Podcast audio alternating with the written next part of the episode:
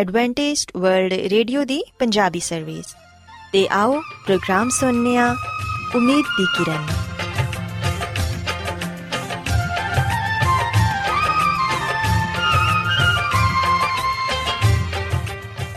ਸਾਥਿਓ, ਪ੍ਰੋਗਰਾਮ ਉਮੀਦ ਦੀ ਕਿਰਨ ਦੇ ਨਾਲ ਮੈਂ ਤੁਹਾਡੀ ਮੇਜ਼ਬਾਨ ਫਰਾਸਲੀਮ ਤੁਹਾਡੀ ਖidmat 'ਚ ਹਾਜ਼ਰ ਹਾਂ। ਸਾਡੀ ਪੂਰੀ ਟੀਮ ਵੱਲੋਂ ਪ੍ਰੋਗਰਾਮ ਸੁਣਨ ਵਾਲੇ ਸਾਰੇ ਸਾਥੀਆਂ ਨੂੰ ਸਾਡਾ ਪਿਆਰ ਭਰਾ ਸਲਾਮ ਕਬੂਲ ਹੋਏ। ਸਾਥਿਓ, ਉਮੀਦ ਕਰਨੀ ਆ ਕਿ ਤੁਸੀਂ ਸਾਰੇ ਖੁਦਾ ਤਾਲਾ ਦੇ ਫਜ਼ਲੋ ਕਰਮ ਨਾਲ ਖੈਰੀਅਤ ਨਾਲ ਹੋ। ਤੇ ਸਾਡੀ ਇਹ ਦੁਆ ਹੈ ਕਿ ਤੁਸੀਂ ਜਿੱਥੇ ਕਿਤੇ ਵੀ ਰਹੋ, ਖੁਦਾਵੰਦ ਖੁਦਾ ਤੁਹਾਡੇ ਨਾਲ ਹੋਣ ਤੇ ਤੁਹਾਡੀ ਹਿਫਾਜ਼ਤ ਤੇ ਰਹਿਨਮਾਈ ਕਰਨ। ਸਾਥਿਓ, ਇਸ ਤੋਂ ਪਹਿਲਾਂ ਕਿ ਅੱਜ ਦੇ ਪ੍ਰੋਗਰਾਮ ਨੂੰ ਸ਼ੁਰੂ ਕੀਤਾ ਜਾਏ, ਆਓ ਪਹਿਲਾਂ ਪ੍ਰੋਗਰਾਮ ਦੀ ਤਫਸੀਲ ਸੁਣ ਲਵੋ। ਤਫਸੀਲ ਕੁਝ ਇਸ ਤਰ੍ਹਾਂ ਹੈ ਕਿ ਪ੍ਰੋਗਰਾਮ ਦਾ ਆਗਾਜ਼ ਮਾਮੂਲ ਦੇ ਮੁਤਾਬਿਕ ਇੱਕ ਰੂਹਾਨੀ ਗੀਤ ਨਾਲ ਕੀਤਾ ਜਾਏਗਾ। ਤੇ ਗੀਤ ਦੇ ਬਾਅਦ ਬੱਚਿਆਂ ਦੇ ਲਈ ਬਾਈਬਲ ਮੁਕੱਦਸ ਚੋਂ ਬਾਈਬਲ ਕਹਾਣੀ ਪੇਸ਼ ਕੀਤੀ ਜਾਏਗੀ ਤੇ ਸਾਥੀਓ ਪ੍ਰੋਗਰਾਮ ਦੇ ਆਖਿਰ 'ਚ ਖੁਦਾਵੰਦ ਦੇ ਖਾਦਮ ਅਜ਼ਮਤ ਇਮਨੁਅਲ ਖੁਦਾਵੰਦ ਦੇ ਅਲਾਹੀ ਪਾਕਲਾਮ ਚੋਂ ਪੈਗਾਮ ਪੇਸ਼ ਕਰਨਗੇ ਆਓ ਸਾਥੀਓ ਸਭ ਤੋਂ ਪਹਿਲਾਂ ਖੁਦਾਵੰਦ ਦੀ ਤਾਰੀਫ 'ਚ ਇਹ ਖੂਬਸੂਰਤ ਗੀਤ ਸੁਣੀਏ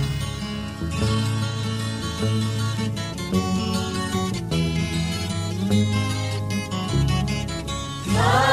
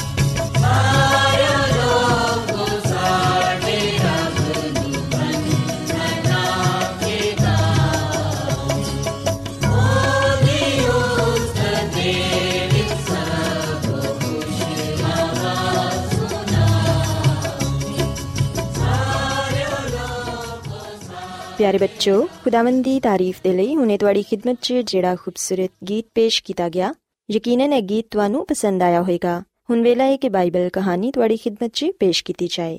ਸੋ ਬੱਚੋ, ਅੱਜ ਮੈਂ ਤੁਹਾਨੂੰ ਬਾਈਬਲ ਮੁਕੱਦਸ 'ਚੋਂ ਯੂਨਾ ਨਬੀ ਦੇ ਬਾਰੇ ਦੱਸਾਂਗੀ। ਕਲਾਮੇ ਮੁਕੱਦਸ 'ਚ ਅਸੀਂ ਪੜ੍ਹਨੇ ਆ ਕਿ ਇੱਕ ਦਫਾ ਖੁਦਾਵੰਦ ਖੁਦਾ ਨੇ ਯੂਨਾ ਨਬੀ ਨੂੰ ਹੁਕਮ ਦਿੱਤਾ ਕਿ ਮੈਂ ਚਾਹਨਾ ਵਾਂ ਕਿ ਤੂੰ ਨੈਨਵਾ ਦੇ ਸ਼ਹਿਰ ਨੂੰ ਜਾ ਤੇ ਉੱਥੇ ਜਾ ਕੇ ਮੁਨਾਦੀ ਕਰ। ਉਹਨਾਂ ਲੋਕਾਂ ਨੂੰ ਇਹ ਦੱਸ ਕਿ ਅਗਰ ਉਹ ਆਪਣੇ ਬੁਰੇ ਕੰਮਾਂ ਤੋਂ ਬਾਜ਼ ਨਹੀਂ ਆਣਗੇ, ਤੇ ਮੈਂ ਉਹਨਾਂ ਨੂੰ ਸਜ਼ਾ ਦਵਾਂਗਾ। ਪਿਆਰੇ ਬੱਚੋ, ਅਸੀਂ ਵੇਖਿਆ ਕਿ ਯੂਨਾ ਨਬੀ ਨੇ ਇਹ ਸੋਚਿਆ ਕਿ ਨੈਨਵਾ ਦੇ ਲੋਕ ਤੇ ਮੇਰੀ ਕੌਮ ਦੇ ਦੁਸ਼ਮਣ ਨੇ। ਮੈਂ ਆਪਣੇ ਦੁਸ਼ਮਣਾਂ 'ਚ ਜਾਣਾ ਨਹੀਂ ਚਾਹੁੰਦਾ। ਤੇ ਅਸੀਂ ਵੇਖਿਆ ਕਿ ਉਹਨੇ ਇਹ ਖਿਆਲ ਕੀਤਾ ਕਿ ਮੈਂ ਖੁਦਾ ਦੇ ਹਜ਼ੂਰ ਤੋਂ ਭੱਜ ਕੇ ਦੂਸਰੇ ਮੁਲਕ ਚਲਾ ਜਾਵਾਂਗਾ।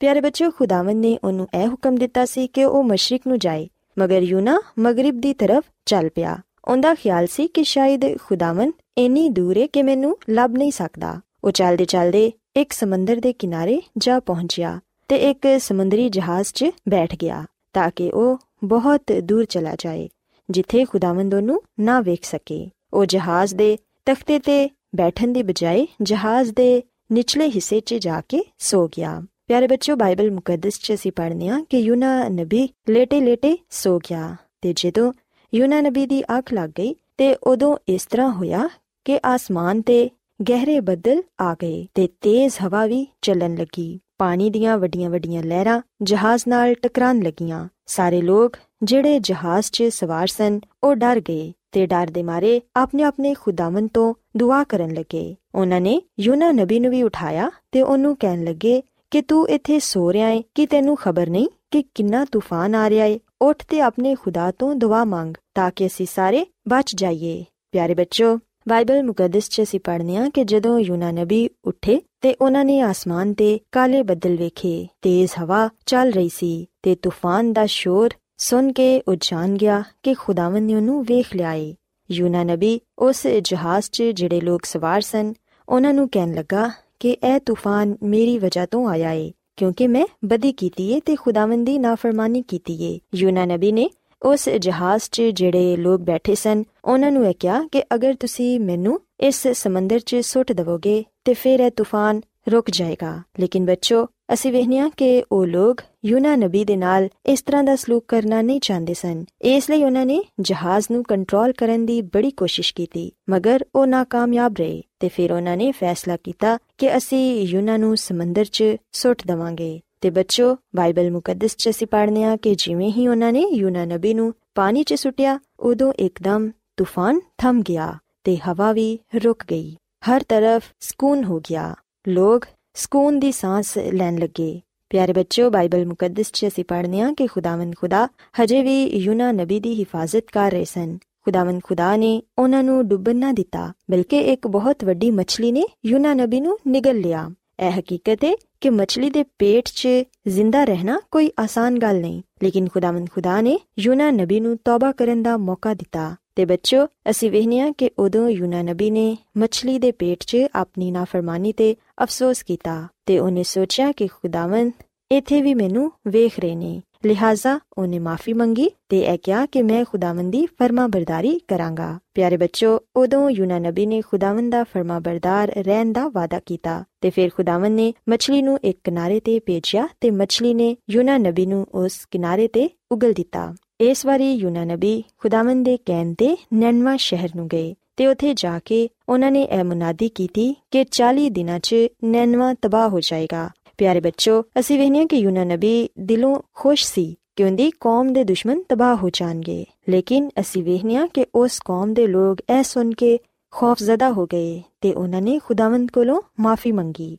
ਉਹਨਾਂ ਨੂੰ ਅਹਿਸਾਸ ਹੋ ਗਿਆ ਕਿ ਉਹਨਾਂ ਨੇ ਬਹੁਤ ਬਦੀ ਕੀਤੀ ਏ ਤੇ ਫਿਰ ਉਸ ਸ਼ਹਿਰ ਦੇ ਬਾਦਸ਼ਾਹ ਨੇ ਵੀ ਕਿਹਾ ਕਿ ਅਸੀਂ ਸਾਰੇ ਮਿਲ ਕੇ ਦੁਆ ਕਰਾਂਗੇ। ਸ਼ਾਇਦ ਖੁਦਾਵੰਦ ਨੂੰ ਸਾਡੇ ਤੇ ਰਹਿਮ ਆ ਜਾਏ ਤੇ ਉਹ ਸਾਨੂੰ ਮਾਫ ਕਰ ਦੇਵੇ। ਪਿਆਰੇ ਬੱਚਿਓ, ਅਸੀਂ ਵੇਖਿਆ ਕਿ ਨੈਨਵਾ ਦੇ ਲੋਕ ਸਾਰੇ ਮਿਲ ਕੇ ਦੁਆ ਕਰਨ ਲੱਗੇ ਤੇ ਉਹਨਾਂ ਨੇ ਖੁਦਾਵੰਦ ਕੋਲੋਂ ਮਾਫੀ ਮੰਗੀ ਤੇ ਫਿਰ ਬਾਈਬਲ ਮੁਕੱਦਸ 'ਚ ਅਸੀਂ ਪੜ੍ਹਨੇ ਆ ਕਿ ਖੁਦਾਵੰਦ ਖੁਦਾ ਨੇ ਉਹਨਾਂ ਲੋਕਾਂ ਦੀ ਦੁਆ ਸੁਣ ਲਈ। ਖੁਦਾਵੰਦ ਨੇ ਉਹਨਾਂ ਤੇ ਰਹਿਮ ਕੀਤਾ ਤੇ ਇਸ ਦੌਰਾਨ ਯੂਨਾ ਨਬੀ ਵੀ ਨੈਨਵਾ ਦੇ ਕੋਲ ਇੱਕ ਛੋਟੀ ਪਹਾੜੀ ਤੇ ਬੈਠੇ ਰਹੇ। ਤੇ ਜਿਸ ਪਹਾੜੀ ਤੇ ਉਹ ਬੈਠੇ ਸਨ, ਉਥੇ ਇੱਕ ਬੇਲ ਉਗੀ ਤੇ ਬੱਚੋ ਸੀ ਵੇਖਿਆ ਕਿ ਉਹ ਬੇਲ ਬਹੁਤ ਜਲਦ ਵੱਧ ਗਈ। ਉਹ ਬੇਲ ਇੰਨੀ ਵੱਡੀ ਸੀ ਕਿ ਉਹਦੇ ਸਾਏ ਥਲੇ ਯੂਨਾ ਨਬੀ ਆਰਾਮ ਕਰ ਸਕਦੇ ਸਨ ਤੇ ਫਿਰ ਜਦੋਂ ਸਵੇਰ ਹੋਈ ਤੇ ਉਦੋਂ ਇਸ ਤਰ੍ਹਾਂ ਹੋਇਆ ਕਿ ਖੁਦਾਵੰਦ ਨੇ ਇੱਕ ਕੀੜਾ ਭੇਜਿਆ, ਜਿਹੜਾ ਕਿ ਉਸ ਬੇਲ ਦੀਆਂ ਜੜ੍ਹਾਂ ਨੂੰ ਖਾ ਗਿਆ। ਇਹਦੇ ਤੇ ਯੂਨਾ ਨਬੀ ਬਹੁਤ ਨਾਰਾਜ਼ ਹੋਏ ਕਿ ਬੇਲ ਕਿਉਂ ਸੁੱਕ ਗਈ ਏ? ਹੁਣ ਖੁਦਾਵੰਦ ਖੁਦਾ ਨੇ ਯੂਨਾ ਨਬੀ ਨੂੰ ਸਮਝਾਇਆ ਕਿ ਉਹ ਗਲਤ ਰਸਤੇ ਤੇ ਵੇ। ਖੁਦਾਵੰਦ ਨੇ ਉਹਨੂੰ ਕਿਹਾ ਕਿ ਯੂਨਾ, ਤੂੰ ਇੱਕ ਬੇਲ ਦੇ ਸੁੱਕ ਜਾਣ ਦੀ ਵਜ੍ਹਾ ਤੋਂ ਇੰਨਾ ਨਾਰਾਜ਼ ਹੋ ਰਿਹਾ ਏ, ਜਿਹਨੂੰ ਤੂੰ ਬੋਇਆ ਤੱਕ ਨਹੀਂ। ਤੇ ਫਿਰ ਕੀ ਮੈਂ ਨੈਨਵਾ ਸ਼ਹਿਰ ਦਾ ਖਿਆਲ ਨਹੀਂ ਕਰਾਂਗਾ, ਜਿੰਦੇ 'ਚ ਹਜ਼ਾਰਾਂ ਲੋਕ ਰਹਿੰਦੇ ਨੇ। ਪਿਆਰੇ ਬੱਚੋ, ਇਹ ਗੱਲ ਸੁਣ ਕੇ ਯੂਨਾ ਨਬੀ ਨੂੰ ਆਪਣੀ ਗਲਤੀ ਤੇ ਅਫਸੋਸ ਹੋਇਆ ਤੇ ਉਹਨਾਂ ਨੇ ਖੁਦਾਵੰਦ ਕੋਲੋਂ ਮਾਫੀ ਮੰਗੀ। ਸੋ ਬੱਚੋ, ਅਸੀਂ ਵੇਖਿਆ ਕਿ ਨੈਨਵਾ ਸ਼ਹਿਰ ਦੇ ਲੋਕਾਂ ਨੇ ਆਪਣੇ ਗੁਨਾਹਾਂ ਦਾ ਇਕਰਾਰ ਕੀਤਾ ਤੇ ਉਹਨਾਂ ਨੇ ਖੁਦਾਵੰਦ ਕੋਲੋਂ ਮਾਫੀ ਮੰਗੀ ਤੇ ਖੁਦਾਵੰਦ ਖੁਦਾ ਨੇ ਉਸ ਸ਼ਹਿਰ ਨੂੰ ਤਬਾਹ ਨਾ ਕੀਤਾ, ਬਲਕਿ ਉਸ ਸ਼ਹਿਰ 'ਚ ਜਿੰਨੇ ਵੀ ਲੋਕ ਸਨ, ਉਹਨਾਂ ਨੂੰ ਬਚਾ ਲਿਆ। ਸੋ ਬੱਚੋ, ਯਾਦ ਰੱਖੋ ਕਿ ਅਗਰ ਅੱਜ ਅਸੀਂ ਵੀ ਸੱਚੇ ਦਿਲ ਨਾਲ ਖੁਦਾਵੰਦ ਕੋਲੋਂ ਮਾਫੀ ਮੰਗਨੇ ਆ ਤੇ ਫਿਰ ਯਕੀਨਨ ਖੁਦਾਵੰਦ ਖੁਦਾ ਸਾਨੂੰ ਮਾਫ ਕਰਨਗੇ। ਇਸੇ ਤਰ੍ਹਾਂ ਇਹ ਗੱਲ ਵੀ ਯਾਦ ਰੱਖੋ ਕਿ ਜਿਵੇਂ ਯੂਨਾ ਨਬੀ ਖੁਦਾਵੰਦ ਦੀ ਨਜ਼ਰ ਤੋਂ ਪਾਜ ਰਿਹਾ ਸੀ, ਅਸਾਂ ਖੁਦਾਵੰਦ ਦੀ ਨਜ਼ਰ ਤੋਂ ਨਹੀਂ ਪਛਣਾ ਬਲਕਿ ਅਸਾਂ ਖੁਦਾਵੰਦ ਖੁਦਾ ਦੇ ਹੁਕਮਾਂ ਤੇ ਅਮਲ ਕਰਨਾ ਹੈ ਕਿਉਂਕਿ ਉਹ ਸਾਨੂੰ ਹਰ ਜਗ੍ਹਾ ਵੇਖਦੇ ਨੇ, ਉਹਨਾਂ ਦੀ ਨਜ਼ਰ ਹਰ ਇੱਕ ਸ਼ਖਸ ਤੇ ਵੇ। ਪਿਆਰੇ ਬੱਚੋ, ਅਗਰ ਅਸੀਂ ਇਹ ਚਾਹਨੇ ਆ ਕਿ ਅਸੀਂ ਖੁਦਾਵੰਦ ਦੇ ਬੇਟੇ ਤੇ ਬੇਟੀਆਂ ਕਹਿਲਾਈਏ, ਤੇ ਫਿਰ ਉਹਨਾਂ ਦੇ ਹੁਕਮਾਂ ਤੇ ਅਮਲ ਕਰਨਾ ਸਾਡਾ ਫਰਜ਼ ਹੈ ਉਮੀਦ ਕਰਨੀਆ ਕਿ ਅੱਜ ਦੀ ਬਾਈਬਲ ਕਹਾਣੀ ਤੁਹਾਨੂੰ ਪਸੰਦ ਆਈ ਹੋਵੇਗੀ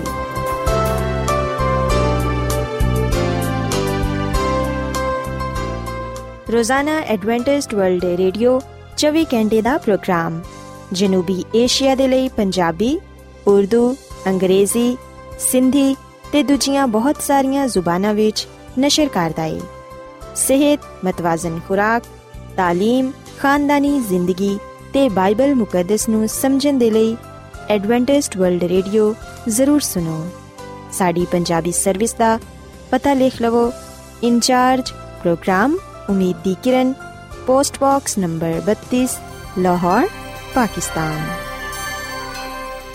Adventist World Radio ਵੱਲੋਂ ਪ੍ਰੋਗਰਾਮ ਉਮੀਦ ਦੀ ਕਿਰਨ ਨਿਸ਼ਰ ਕੀਤਾ ਜਾ ਰਿਹਾ ਹੈ ਹੁਣ ਵੇਲੇ ਹੈ ਕਿ ਅਸੀਂ ਖੁਦਾ ਦੇ ਪਾਕ ਕਲਾਮ ਚੋਂ ਪੈਗਾਮ ਸੁਣੀਏ ਤੇ ਅੱਜ ਤੁਹਾਡੇ ਲਈ ਪੈਗਾਮ ਖੁਦਾ ਦੇ ਖਾਦਮ ਅਜ਼ਮਤ ਇਮਨੁਅਲ ਪੇਸ਼ ਕਰਨਗੇ ਤੇ ਆਓ ਆਪਣੇ ਦਿਲਾਂ ਨੂੰ ਤਿਆਰ ਕਰੀਏ ਤੇ ਖੁਦਾ ਦੇ ਕਲਾਮ ਨੂੰ ਸੁਣੀਏ ਯਿਸੂ ਮਸੀਹ ਦੇ ਅਜ਼ਲੀ ਤੇ ਅਬਦੀ ਨਾਮ ਵਿੱਚ ਸਾਰੇ ਸਾਥੀਆਂ ਨੂੰ ਸਲਾਮ। ਸਾਥਿਓ, ਮੈਂ ਮਸੀਹ ਯਿਸੂ ਵਿੱਚ ਤੁਹਾਡਾ ਖਾਦਮ ਅਜ਼ਮਤ ਇਮਾਨੁਅਲ ਕਲਾਮੇ ਮੁਕੱਦਸ ਦੇ ਨਾਲ ਤੁਹਾਡੀ ਖਿਦਮਤ ਵਿੱਚ ਹਾਜ਼ਰ ਹਾਂ ਤੇ ਮੈਂ ਖੁਦਾਵੰਦ ਖੁਦਾ ਦਾ ਸ਼ੁਕਰ ਅਦਾ ਕਰਨਾ ਵਾਂ ਕਿ ਅੱਜ ਮੈਂ ਤੁਹਾਨੂੰ ਇੱਕ ਵਾਰ ਫੇਰ ਖੁਦਾਵੰਦ ਦਾ ਕਲਾਮ ਸੁਣਾ ਸਕਣਾ ਸਾਥਿਓ, ਮੈਨੂੰ ਉਮੀਦ ਹੈ ਕਿ ਤੁਸੀਂ ਹੁਣ ਖੁਦਾਵੰਦ ਦੇ ਕਲਾਮ ਨੂੰ ਸੁਣਨ ਦੇ ਲਈ ਤਿਆਰ ਹੋ। ਅੱਜ ਅਸੀਂ ਖੁਦਾਵੰਦ ਦੇ ਕਲਾਮ ਚੋਂ ਇੱਕ ਐਸੀ ਸਚਾਈ ਨੂੰ ਜਾਣਨ ਦੀ ਕੋਸ਼ਿਸ਼ ਕਰਾਂਗੇ ਜਿਹਦਾ ਦਾਰੋ ਮਦਾਰ ਸਾਡੀ ਨਜਾਤ ਦੇਵੇ ਸਾਥੀਓ ਅੱਜ ਅਸੀਂ ਬਾਈਬਲ ਮੁਕੱਦਸ ਚੋਂ ਹੈਵਾਨ ਦੀ ਛਾਪ ਤੇ ਖੁਦਾ ਦੀ ਮੋਹਰ ਦੇ ਬਾਰੇ ਜਾਣਾਂਗੇ ਇਸ ਗੱਲ ਨੂੰ ਸਿੱਖਾਂਗੇ ਕਿ ਹੈਵਾਨ ਦੀ ਕਿਹੜੀ ਛਾਪ ਹੈ ਤੇ ਖੁਦਾ ਦੀ ਕਿਹੜੀ ਮੋਹਰ ਹੈ ਬਾਈਬਲ ਮੁਕੱਦਸ ਸਾਨੂੰ ਇਹਦੇ ਬਾਰੇ ਕੀ تعلیم ਦਿੰਦੀ ਹੈ ਆਓ ਅਸੀਂ ਬਾਈਬਲ ਮੁਕੱਦਸ ਚੋਂ ਅੱਜ ਦੀ ਮਰਕਜ਼ੀ ਆਇਤ ਪੜ੍ਹੀਏ ਅਗਰ ਅਸੀਂ ਬਾਈਬਲ ਮੁਕੱਦਸ ਦੀ ਆਖਰੀ ਕਿਤਾਬ ਜਿਹੜੀ ਕਿ ਮੁਕਾਸ਼ਵਾ ਦੀ ਕਿਤਾਬ ਹੈ ਜਿਹਨੂੰ ਲਿਖਣ ਵਾਲੇ ਯੋਹਨਾ ਰਸੂਲ ਨੇ ਮੁਕਾਸ਼ਵਾ ਦੀ ਕਿਤਾਬ ਦੇ 14ਵੇਂ ਬਾਬ ਦੀ 9ਵੀਂ ਤੇ 10ਵੀਂ ਆਇਤ ਵਿੱਚ ਆ ਗੱਲ ਲਿਖੀ ਹੋਈ ਹੈ ਕਿ ਫਿਰ ਇਦੋਂ ਬਾਅਦ ਇੱਕ ਹੋਰ ਤੀਜੇ ਫਰਿਸ਼ਤੇ ਨੇ ਆ ਕੇ ਬੜੀ ਆਵਾਜ਼ ਦੇ ਨਾਲ ਕਿਹਾ ਕਿ ਜਿਹੜਾ ਕੋਈ ਉਸ ਹੈਵਾਨ ਤੇ ਉਹਦੇ ਬੁੱਤ ਦੀ ਪ੍ਰਸਤਿਸ਼ ਕਰੇ ਤੇ ਆਪਣੇ ਮੱਥੇ ਜਾਂ ਆਪਣੇ ਹੱਥ ਤੇ ਉਹਦੀ ਛਾਪ ਲੈ ਲਵੇ, ਉਹ ਖੁਦਾ ਦੇ ਕਹਿਰ ਦੀ ਉਸ ਖਾਲਸ ਮੈਂ ਨੂੰ ਪੀਏਗਾ ਜਿਹੜੀ ਉਹਦੇ ਗਜ਼ਬ ਦੇ ਪਿਆਲੇ ਵਿੱਚ ਭਰੀ ਗਈ ਹੈ ਤੇ ਪਾਕ ਫਰਿਸ਼ਤਿਆਂ ਦੇ ਸਾਹਮਣੇ ਤੇ ਬਰਾ ਦੇ ਸਾਹਮਣੇ ਅੱਗ ਤੇ ਗੰਦਕ ਦੇ ਅਜ਼ਾਬ ਵਿੱਚ ਮੁਬਤਲਾ ਹੋਏਗਾ। ਸਾਥੀਓ, ਬਾਈਬਲ ਮੁਕੱਦਸ ਦੇ ਇਸ ਹਵਾਲੇ ਵਿੱਚ ਹੈਵਾਨ ਦੀ ਛਾਪ ਦਾ ਜ਼ਿਕਰ ਕੀਤਾ ਗਿਆ ਹੈ ਕਿ ਜਿਹੜੇ ਲੋਕ ਹੈਵਾਨ ਦੀ ਛਾਪ ਲੈਣਗੇ, ਉਹਨਾਂ ਲੋਕਾਂ ਤੇ ਖੁਦਾ ਦਾ ਗਜ਼ਬ ਨਾਜ਼ਿਲ ਹੋਏਗਾ। ਉਹ ਲੋਕ ਸ਼ੈਤਾਨ ਦੇ ਨਾਲ ਹਲਾਕ ਹੋ ਜਾਣਗੇ। ਸੋ ਸਾਥੀਓ ਮੁਕਾਸ਼ਵਾ ਦੀ ਕਿਤਾਬ ਦੇ 14ਵੇਂ ਬਾਬ ਦੀ 9ਵੀਂ ਤੇ 10ਵੀਂ ਆਇਤ ਵਿੱਚ ਅਸੀਂ ਹੈਵਾਨ ਦੀ ਛਾਪ ਦਾ ਜ਼ਿਕਰ ਪੜ੍ਹਨੇ ਆ। ਔਰ ਫਿਰ ਅਗਰ ਅਸੀਂ ਮੁਕਾਸ਼ਵਾ ਦੀ ਕਿਤਾਬ ਦੇ 7 ਬਾਬ ਦੀ 2 ਤੇ 3 ਆਇਤ ਪੜ੍ਹੀਏ, ਤੇ ਇੱਥੇ ਸਾਨੂੰ ਖੁਦਾ ਦੀ ਮੋਹਰ ਦੇ ਬਾਰੇ ਪੜਨ ਨੂੰ ਮਿਲੇਗਾ। ਇੱਥੇ ਲਿਖਿਆ ਕਿ ਫਿਰ ਮੈਂ ਇੱਕ ਹੋਰ ਫਰਿਸ਼ਤੇ ਨੂੰ ਜ਼ਿੰਦਾ ਖੁਦਾ ਦੀ ਮੋਹਰ ਲੈ ਹੋਏ ਮਸ਼ਰਕ ਤੋਂ ਉੱਤੇ ਆਂਦੇ ਵੇਖਣਾ ਵਾ। ਉਹਨੇ ਉਹਨਾਂ ਚਾਰ ਫਰਿਸ਼ਤਿਆਂ ਨੂੰ, ਜਿਨ੍ਹਾਂ ਨੂੰ ਜ਼ਮੀਨ ਤੇ ਸਮੁੰਦਰ ਨੂੰ ਨੁਕਸਾਨ ਪਹੁੰਚਾਉਣ ਦਾ ਇਖਤਿਆਰ ਦਿੱਤਾ ਗਿਆ ਸੀ, ਬੁਲੰਦ ਆਵਾਜ਼ ਦੇ ਨਾਲ ਪੁਕਾਰ ਕੇ ਕਿਹਾ ਕਿ ਜਦੋਂ ਤੱਕ ਅਸੀਂ ਆਪਣੇ ਖੁਦਾ ਦੇ ਬੰਦਿਆਂ ਦੇ ਮੱਥੇ ਤੇ ਮੋਹਰ ਨਾ ਕਰ ਲਈਏ, ਜ਼ਮੀਨ ਤੇ ਸਮੁੰਦਰ ਤੇ ਦਰਖਤਾਂ ਨੂੰ ਨੁਕਸਾਨ ਨਾ ਪਹੁੰਚਾਇਆ ਜੇ ਸੋ ਸਾਥੀਓ, ਅਸਾਂ ਮੁਕਾਸ਼ਵਾ ਦੀ ਕਿਤਾਬ ਦੇ 14ਵੇਂ ਬਾਬ ਦੀ 9ਵੀਂ ਤੇ 10ਵੀਂ ਆਇਤ ਵਿੱਚ ਹੈਵਾਨ ਦੀ ਛਾਪ ਦਾ ਜ਼ਿਕਰ ਪੜਿਆ ਹੈ ਤੇ ਮੁਕਾਸ਼ਵਾ ਦੀ ਕਿਤਾਬ ਦੇ 7 ਬਾਬ ਦੀ 2 ਤੇ 3 ਆਇਤ ਵਿੱਚ ਖੁਦਾ ਦੀ ਮੋਹਰ ਦੇ ਬਾਰੇ ਪੜਿਆ ਹੈ ਆਓ ਅਸੀਂ ਸਭ ਤੋਂ ਪਹਿਲਾਂ ਇਸ ਗੱਲ ਨੂੰ ਵੇਖੀਏ ਕਿ ਖੁਦਾ ਦੀ ਮੋਹਰ ਕਿਹੜੀ ਹੈ ਹਕੀਕਤ ਵਿੱਚ ਖੁਦਾ ਦੀ ਮੋਹਰ ਕੀ ਹੈ ਸਾਥੀਓ, ਜਿਵੇਂ ਕਿ ਅਸੀਂ ਸਾਰੇ ਇਸ ਗੱਲ ਤੋਂ ਵਾਕਿਫ ਹਾਂ ਕਿ ਮੋਹਰ ਦਾ ਤਾਲੁਕ ਕਾਨੂੰਨੀ ਕੰਮਾਂ ਦੇ ਨਾਲ ਹੁੰਦਾ ਹੈ, ਜਿਹੜਾ ਕਾਨੂੰਨ, ਫਰਮਾਨ ਜਾਂ ਜ਼ਾਬਤਾ ਬਣਾਇਆ ਜਾਂਦਾ ਹੈ, ਉਹਦੇ ਤੇ ਹਕੂਮਤ ਦੀ ਮੋਹਰ ਹੁੰਦੀ ਹੈ ਤੇ ਯਾਦ ਰੱਖੋ ਕਿ ਇੱਕ ਮੋਹਰ ਵਿੱਚ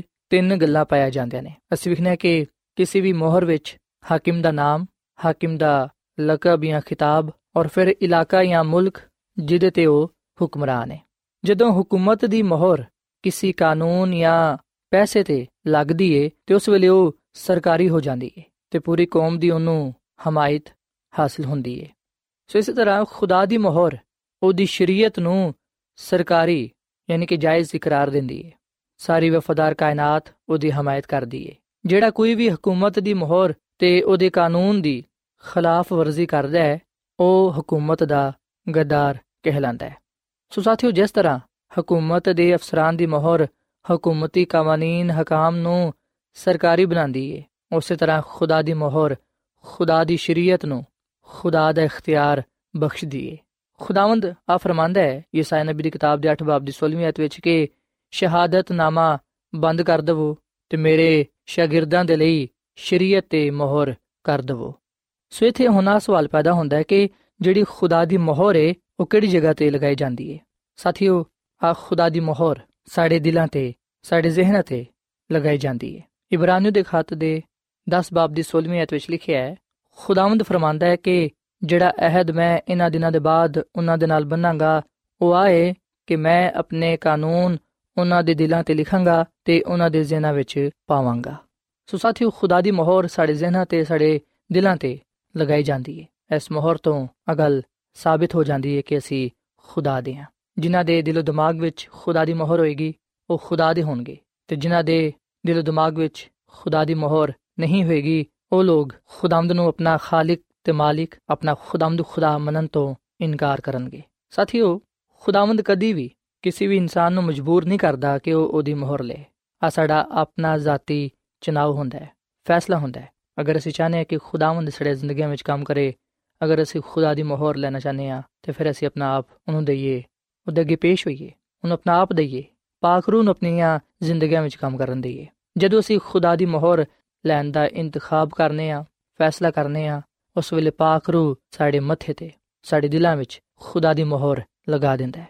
ਸਾਥੀਓ ਅਗਰ ਅਸੀਂ ਖਰੂਸ਼ ਦੀ ਕਿਤਾਬ ਦੇ 20 ਬਾਬ ਦੀ 8 ਤੋਂ ਲੈ ਕੇ 11ਵੀਂ ਤੱਕ ਪੜ੍ਹੀਏ ਤੇ ਇਸ ਲਿਖਿਆ ਕਿ ਯਾਦ ਕਰਕੇ ਤੂੰ ਸਬਤ ਦਾ ਦਿਨ ਪਾਕ ਮੰਨੀ 6 ਦਿਨ ਤੱਕ ਤੂੰ ਮਿਹਨਤ ਕਰਕੇ ਆਪਣਾ ਸਾਰਾ ਕੰਮ ਕਾਜ ਕਰੀ, ਲੇਕਿਨ ਸਤਵਾਂ ਦਿਨ ਖੁਦਾਵੰਦ ਤੇਰੇ ਖੁਦਾ ਦਾ ਸਬਤ ਹੈ ਉਹਦੇ ਵਿੱਚ ਤੂੰ ਕੋਈ ਕੰਮ ਨਾ ਕਰੀ, ਕਿਉਂਕਿ ਖੁਦਾਵੰਦ ਨੇ 6 ਦਿਨਾਂ ਵਿੱਚ ਆਸਮਾਨ ਤੇ ਜ਼ਮੀਨ ਤੇ ਸਮੁੰਦਰ ਤੇ ਜੋ ਕੁਝ ਉਹਨਾਂ ਵਿੱਚ ਹੈ, ਉਹ ਸਭ ਬਣਾਇਆ ਤੇ ਸਤਵੇਂ ਦਿਨ ਆਰਾਮ ਕੀਤਾ। ਇਸ ਲਈ ਖੁਦਾਵੰਦ ਨੇ ਸਬਤ ਨੂੰ ਬਰਕਤ ਦਿੱਤੀ ਤੇ ਇਹਨੂੰ ਮੁਕੱਦਸ ਠਹਿਰਾਇਆ। ਬਾਈਬਲ ਮੁਕੱਦਸ ਦਾ ਆ ਹਵਾਲਾ ਸਾਨੂੰ ਆ ਗੱਲ ਦੱਸਦਾ ਹੈ ਕਿ ਖੁਦਾਵੰਦ ਹੀ ਸਾਡਾ ਖੁਦਾ ਹੈ, ਉਹੀ ਸਾਡਾ ਖਾਲਿਕ ਤੇ ਮਾਲਿਕ ਹੈ। ਉਹਨੇ ਹੀ ਆਸਮਾਨ ਤੇ ਜ਼ਮੀਨ ਤੇ ਸਮੁੰਦਰ ਤੇ ਜੋ ਕੁਝ ਇਹਨਾਂ ਵਿੱਚ ਹੈ, ਉਹ ਸਭ ਬਣਾਇਆ ਤੇ ਸਤਵੇਂ ਦਿਨ ਆਰਾਮ ਕੀਤਾ।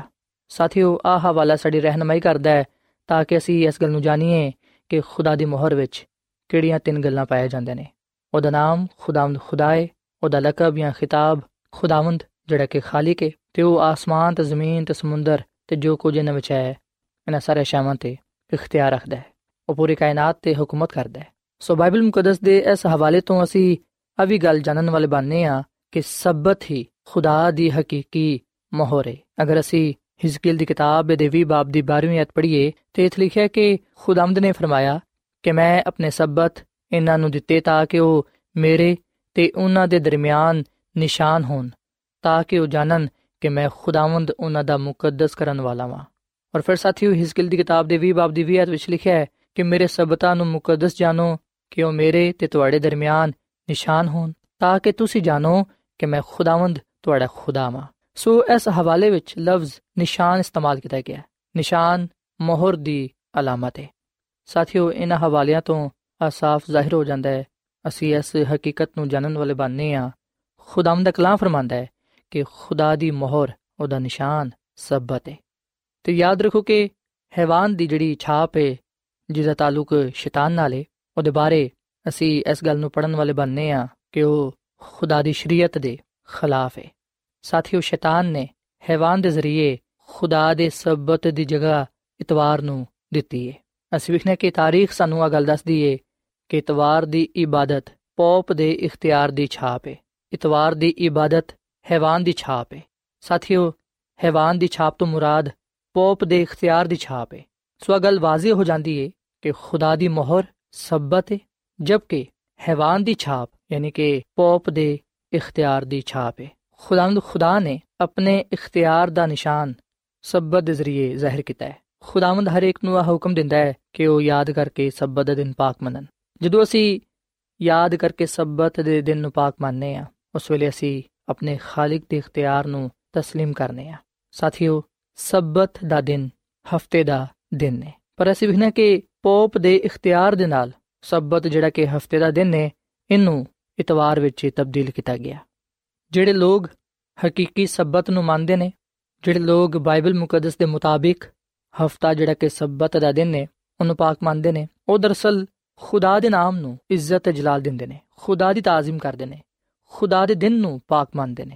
ਸਬਤ ਦੇ ਦਿਨ ਦੇ ਬਾਰੇ ਲਿਖਿਆ ਕਿ ਆ ਦਿਨ ਖੁਦਾਵੰਦ ਤੇਰੇ ਖੁਦਾ ਦਾ ਸਬਤ ਹੈ ਸਾਥੀਓ, ਸਬਤ ਯਾਨੀ ਕਿ ਹਫ਼ਤੇ ਦਾ ਦਿਨ ਆ ਖੁਦਾਵੰਦ ਖੁਦਾ ਦਾ ਦਿਨ ਹੈ ਨਾ ਕਿ ਯਹੂਦੀਆਂ ਦਾ ਦਿਨ ਹੈ ਖੁਦਾ ਨੇ ਆ ਦਿਨ ਰੂਹ ਜ਼ਮੀਨ ਤੇ ਰੱਖਿਆ ਹੈ ਤਾਂ ਕਿ ਇਸ ਗੱਲ ਨੂੰ ਜਾਣਿਆ ਜਾਏ, ਵਿਖਿਆ ਜਾਏ ਕਿ ਕਿਹੜੇ ਲੋਕ ਖੁਦਾ ਦੀ ਮੋਹਰ ਲੈਣਾ ਚਾਹੁੰਦੇ ਨੇ ਤੇ ਕਿਹੜੇ ਲੋਕ ਹੈਵਾਨ ਦੀ ਛਾਪ ਲੈਣਾ ਚਾਹੁੰਦੇ ਨੇ।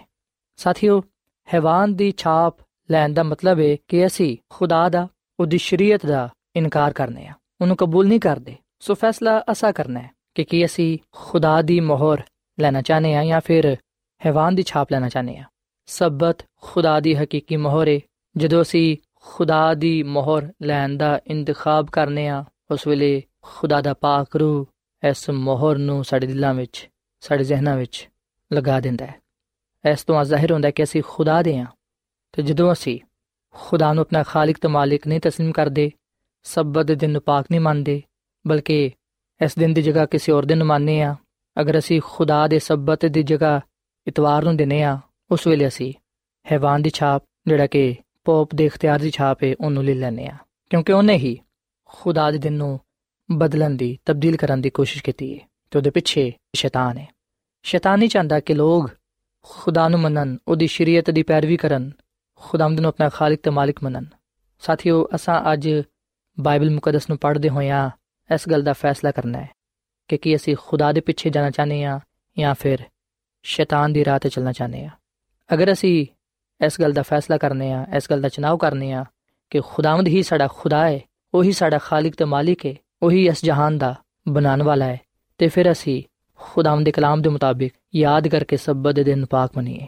ਤਾਂ ਕਿ ਅਸੀਂ ਖੁਦਾਵੰਦ ਕੋਲੋਂ ਬਰਕਤ ਪਾਉਂਦੇ ਹੋਈਆਂ ਉਹਦੀ ਮੋਹਰ ਨੂੰ ਲੈਂਦੇ ਹੋਈਆਂ ਉਹਦੇ ਮੁਬਾਰਕ ਲੋਕਾਂ ਵਿੱਚ ਸ਼ਾਮਿਲ ਹੋ ਸਕੀਏ ਜਿਨ੍ਹਾਂ ਤੇ ਖੁਦਾ ਦੀ ਮੋਹਰ ਹੋਏਗੀ ਜਿਨ੍ਹਾਂ ਲੋਕਾਂ ਨੇ ਖੁਦਾਵੰਦ ਨੂੰ ਆਪਣਾ ਖਾਲਕ ਤੇ ਮਾਲਿਕ ਆਪਣਾ ਨਜਾਤ ਹਿੰਦਾ تسلیم ਕੀਤਾ ਹੋਏਗਾ ਸੱਚੇ ਖੁਦਾ ਦੀ ਇਬਾਦਤ ਕੀਤੀ ਹੋਏਗੀ ਉਹਦੀ ਰਾਸਤਾਬਾਜ਼ੀ ਨੂੰ ਪੂਰਾ ਕੀਤਾ ਹੋਏਗਾ ਉਹ ਲੋਕ ਉਸ ਬਾਦਸ਼ਾਹਤ ਵਿੱਚ ਜਾਣਗੇ ਜਿਹੜੀ ਕਿ ਖੁਦਾਵੰਦ ਨੇ ਆਪਣੇ ਲੋਕਾਂ ਦੇ ਲਈ ਤਿਆਰ ਕੀਤੀ ਹੈ ਸੋ ਸਾਥੀਓ ਅੱਜ ਮੈਂ ਤੁਹਾਡੇ ਅੱਗੇ ਅਪੀਲ ਕਰਨਾ ਵਾ ਕਿ ਤੁਸੀਂ ਆਪਣੇ ਗੁਨਾਹਾਂ ਤੋਂ ਤੋਬਾ ਕਰਕੇ ਯਿਸੂ ਮਸੀਹ ਤੇ ਈਮਾਨ ਲਿਆਓ ਆਪਣੀਆਂ ਜ਼ਿੰਦਗੀਆਂ ਵਿੱਚ ਰੂਲ ਕੁਦਸ ਨੂੰ ਕੰਮ ਕਰਨ ਦਿਵੋ, ਤਾਂ ਕਿ ਰੂਲ ਕੁਦਸ ਸਾਡੇ ਦਿਲਾਂ ਤੇ ਖੁਦਾ ਦੀ ਮੋਹਰ ਕਰੇ, ਤਾਂ ਕਿ ਅਸੀਂ ਖੁਦਾ ਦੇ ਲੋਕਾਂ ਵਿੱਚ ਸ਼ਾਮਿਲ ਹੁੰਦੇ ਹੋਈਆਂ ਖੁਦਾ ਦੀ ਜਲਾਲ ਨੂੰ ਇਸ ਰੂਹ ਜ਼ਮੀਨ ਤੇ ਜ਼ਾਹਿਰ ਕਰ ਸਕੀਏ ਤੇ ਉਹਦੇ ਨਾਮ ਨੂੰ ਇੱਜ਼ਤ ਤੇ ਜਲਾਲ ਦੇਈਏ। ਸੋ ਸਾਥੀਓ, ਆਖਰ ਵਿੱਚ ਮੈਂ ਤੁਹਾਡੇ ਨਾਲ ਮਿਲ ਕੇ ਦੁਆ ਕਰਨਾ ਚਾਹਨਾ ਵਾਂ। ਆਓ ਅਸੀਂ ਖੁਦਾਵੰਦ ਦੀ ਹਜ਼ੂਰੀ ਨੂੰ ਮਹਿਸੂਸ ਕਰਦੇ ਹੋਈਆਂ ਦੁਆ ਕਰੀਏ। ਐ ਜ਼ਮੀਨ ਤੇ ਆਸਮਾਨ ਦੇ ਖਾਲਕ ਤੇ ਮਾਲਿਕ ਸਾਡੇ ਜ਼ਿੰਦਾ ਖੁਦਾਵੰਦ, ਤੂੰ ਹੀ ਆਸਮਾਨ ਤੇ ਜ਼ਮੀਨ ਦਾ ਖੁਦਾ ਹੈ। ਜੋ ਕੁਝ ਇਸ ਦੁਨੀਆਂ ਵਿੱਚ ਪਾਇਆ ਜਾਂਦਾ ਹੈ, ਉਹ ਸਭ ਕੁਝ ਤੇਰੀ ਤਰਫੋਂ ਹੀ ਹੈ ਤੂੰ ਹੀ ਸਾਰੇ ਅਸ਼ਿਆਵਾਂ ਨੂੰ ਬਣਾਉਣ ਵਾਲਾ ਖੁਦਾ ਹੈ ਇਸ ਵੇਲੇ ਖੁਦਾਵੰਦ ਅਸੀਂ ਆਪਣੇ ਆਪ ਨੂੰ ਤੇਰੇ ਅੱਗੇ ਰੱਖਨੇ ਆ। ਇਸ ਗੱਲ ਦਾ ਇਤਰਾਫ ਕਰਨੇ ਆ ਕਿ ਅਸਾਂ ਤੇਰੇ ਹੁਕਮਾਂ ਨੂੰ ਤੋੜਿਆ ਹੈ, ਅਸਾਂ ਬਾਰ-ਬਾਰ ਤੇਰੇ ਖਿਲਾਫ ਗੁਨਾਹ ਕੀਤਾ ਹੈ, ਅਸੀਂ ਤੇਰੇ ਹਜ਼ੂਰ ਗੁਨਾਹਗਾਰ ਆ। ਐ ਖੁਦਾਵੰਦ ਸਾਡੇ ਗੁਨਾਹਾਂ ਨੂੰ ਤੂੰ ਬਖਸ਼ ਦੇ, ਅਸੀਂ ਆਪਣੀ ਗਲਤੀ ਖਤਾਵਾਂ ਦਾ ਇਕਰਾਰ ਕਰਨੇ ਆ। ਤੂੰ ਸਾਡੇ ਤੇ ਰਹਿਮ ਕਰ ਤੇ ਸਾਨੂੰ ਨਵਾਂ ਬਣਾ ਦੇ। ਐ ਖੁਦਾਵੰਦ ਤੇਰੇ ਅੱਗੇ ਦਰਖਾਸਤ ਕਰਨੇ ਆ ਕਿ ਤੂੰ ਸਾਨੂੰ ਕਬੂਲ ਫਰਮਾ ਅਸੀਂ ਆਪਣੇ ਆਪ ਨੂੰ ਆਪਣੀ ਜ਼ਿੰਦਗੀ ਨੂੰ ਤੇਰੇ ਹੱਥਾਂ ਵਿੱਚ ਦੇਨੇ ਆ ਤੈਨੂੰ ਹੀ ਆਪਣਾ ਖਾਲਕ ਤੇ ਮਾਲਿਕ تسلیم ਕਰਨੇ ਆ ਅਸੀਂ ਆਪਣੇ ਦਿਲ ਤੇਰੇ ਲਈ ਖੋਲਨੇ ਆ ਤੂੰ ਸਾਡੇ ਦਿਲਾਂ ਵਿੱਚ ਸਕੂਨਤ ਕਰ ਐ ਖੁਦਾਵੰਦ ਫਜ਼ਲ ਬਖਸ਼ ਕੇ ਅਸੀਂ ਯਾਦ ਕਰਕੇ ਸਬਤ ਦੇ ਦਿਨ ਨੂੰ ਪਾਕ ਮੰਨੀਏ ਕਿਉਂਕਿ ਸਬਤ ਤੇਰੀ ਹਕੀਕੀ ਮੋਹਰ ਹੈ ਜਿਹੜੇ ਲੋਗ ਤੈਨੂੰ ਕਬੂਲ ਕਰਦੇ ਨੇ ਤੈਨੂੰ ਆਪਣਾ ਖਾਲਕ ਤੇ ਮਾਲਿਕ تسلیم ਕਰਦੇ ਨੇ ਤੇਰੇ ਹੁਕਮਾਂ ਨੂੰ ਅਪਣਾਉਂਦੇ ਨੇ ਯਕੀਨਨ ਉਹਨਾਂ ਦੇ ਦਿਲਾਂ ਵਿੱਚ ਤੂੰ ਆਪਣੀ ਮੋਹਰ ਲਗਾਣਾ ਹੈ। ਉਹਨਾਂ ਨੂੰ ਤੂੰ ਆਪਣਾ ਕਰ ਲੈਣਾ ਹੈ ਤਾਂ ਕਿ ਉਹ ਲੋਕ ਗੁਨਾਹ ਤੋਂ ਗੁਨਾਹ ਦੀ ਸਜ਼ਾ ਤੋਂ ਮਹਿਫੂਜ਼ ਹੋ ਜਾਣ। ਹੈ ਖੁਦਾਵੰਦ ਮੈਂ ਦੁਆ ਕਰਨਾ ਵਾਂ, ਇਹਨਾਂ ਪਰਾਵਾਂ ਵਾਸਤੇ, ਇਹਨਾਂ ਪੈਨਾ ਵਾਸਤੇ, ਇਸ ਜਮਾਤ ਵਾਸਤੇ ਜਿਨ੍ਹਾਂ ਨੇ ਤੇਰੇ ਕਲਾਮ ਨੂੰ ਸੁਨਿਆ ਹੈ। ਇਹਨਾਂ ਨੂੰ ਤੂੰ ਬੜੀ ਬਰਕਤ ਦੇ। ਅਸੀਂ ਸਾਰੇ ਇਸ ਗੱਲ ਦਾ ਫੈਸਲਾ ਕਰਨੇ ਆ ਕਿ ਅਸੀਂ ਹਮੇਸ਼ਾ ਤੇਰੇ ਨਾਲ ਜ਼ਿੰਦਗੀ ਗੁਜ਼ਾਰਾਂਗੇ, ਤੈਨੂੰ ਹੀ ਹਮੇਸ਼ਾ ਆਪਣਾ ਖਾਲਕ ਤੇ ਮਾਲਿਕ ਮੰਨਾਂਗੇ ਤੇ ਤੇਰੇ ਕਲਾਮ ਦੇ ਮੁਤਾਬਿਕ ਸਭ ਦੇ ਦਿਨ ਨੂੰ ਪਾਕ ਮੰਨਾਂਗੇ। ਐ ਖੁਦਾਵੰਦ ਸਾਨੂੰ ਤੌਫੀਕ ਦੇ ਕੇ ਅਸੀਂ ਸ਼ੈਤਾਨ ਤੋਂ, ਹੈਵਾਨ ਦੀ ਛਾਪ ਤੋਂ ਆਪਣੇ ਆਪ ਨੂੰ ਬਚਾਈਏ, ਆਪਣੇ ਆਪ ਨੂੰ ਦੂਰ ਰੱਖੀਏ। ਐ ਖੁਦਾਵੰਦ, ਸਾਨੂੰ ਤੂੰ ਹਮੇਸ਼ਾ ਆਪਣੇ ਨਾਲ ਵਫਾਦਾਰ ਰਹਿਣ ਦੀ ਤੌਫੀਕ ਤਾ ਫਰਮਾ। ਸਾਨੂੰ ਸਾਰਿਆਂ ਨੂੰ, ਸਾਡੇ ਖਾਨਦਾਨਾਂ ਨੂੰ ਤੂੰ ਬੜੀ ਬਰਕਤ ਦੇ। ਸਾਡੀ ਬਿਮਾਰੀਆਂ ਨੂੰ ਸਾਡੇ ਤੋਂ ਦੂਰ ਕਰ ਦੇ। ਤੂੰ ਸਾਡੇ ਨਾਲ ਹੋ ਤੇ ਸਾਨੂੰ ਹਰ ਤਰ੍ਹਾਂ ਦੀ ਬਰਕਤ ਦੇ ਨਾਲ ਨਵਾਜ਼, ਕਿਉਂਕਿ ਇਹ ਸਭ ਕੁਝ ਮੰਗ ਲੈਨੇ ਆ ਖੁਦਾਵੰਦ ਦੀ ਮਸੀਹ ਦੇ ਨਾਮ ਵਿੱਚ। ਆਮੀਨ। ਐਡਵੈਂਟਿਸਟ ਵਰਲਡ ਰੇਡੀਓ ਵੱਲੋਂ ਪ੍ਰੋਗਰਾਮ ਉਮੀਦ ਦੀ ਕਿਰਨ ਨਿਸ਼ਰ ਕੀਤਾ ਜਾ ਰਿਹਾ ਸੀ। ਉਮੀਦ ਕਰਨੇ ਆ ਕਿ ਅੱਜ ਦਾ ਪ੍ਰੋਗਰਾਮ ਤੁਹਾਨੂੰ ਪਸੰਦ ਆਇਆ ਹੋਵੇਗਾ। ਆਪਣੀ ਦੁਆਇਆ ਦੁਰਖਾਸਤਾਂ ਦੇ ਲਈ ਤੇ ਬਾਈਬਲ ਮੁਕੱਦਸ ਨੂੰ ਜਾਣਨ ਦੇ ਲਈ ਤੁਸੀਂ ਸਾਨੂੰ ਇਸ ਨੰਬਰ ਤੇ WhatsApp ਕਰੋ। ਨੰਬਰ ਨੋਟ ਕਰ ਲਵੋ 001 747 281 2849 ਸਾਥਿਓ, ਤੁਸੀਂ ਸਾਡੇ ਪ੍ਰੋਗਰਾਮ ਇੰਟਰਨੈਟ ਤੇ ਵੀ ਸੁਣ ਸਕਦੇ ਹੋ। ਸਾਡੀ ਵੈਬਸਾਈਟ ਹੈ www.awr.org ਕੱਲ ਇਸੇ ਵੇਲੇ ਤੇ ਇਸੇ ਫ੍ਰੀਕਵੈਂਸੀ ਤੇ ਫੇਰ ਤੁਹਾਡੇ ਨਾਲ ਮੁਲਾਕਾਤ ਹੋਏਗੀ। ਹੁਣ ਆਪਣੀ ਮੇਜ਼ਬਾਨ ਫਰਾਜ਼ ਸਲੀਮ ਨੂੰ ਇਜਾਜ਼ਤ ਦਿਓ। ਖੁਦਾ ਹਾਫਿਜ਼।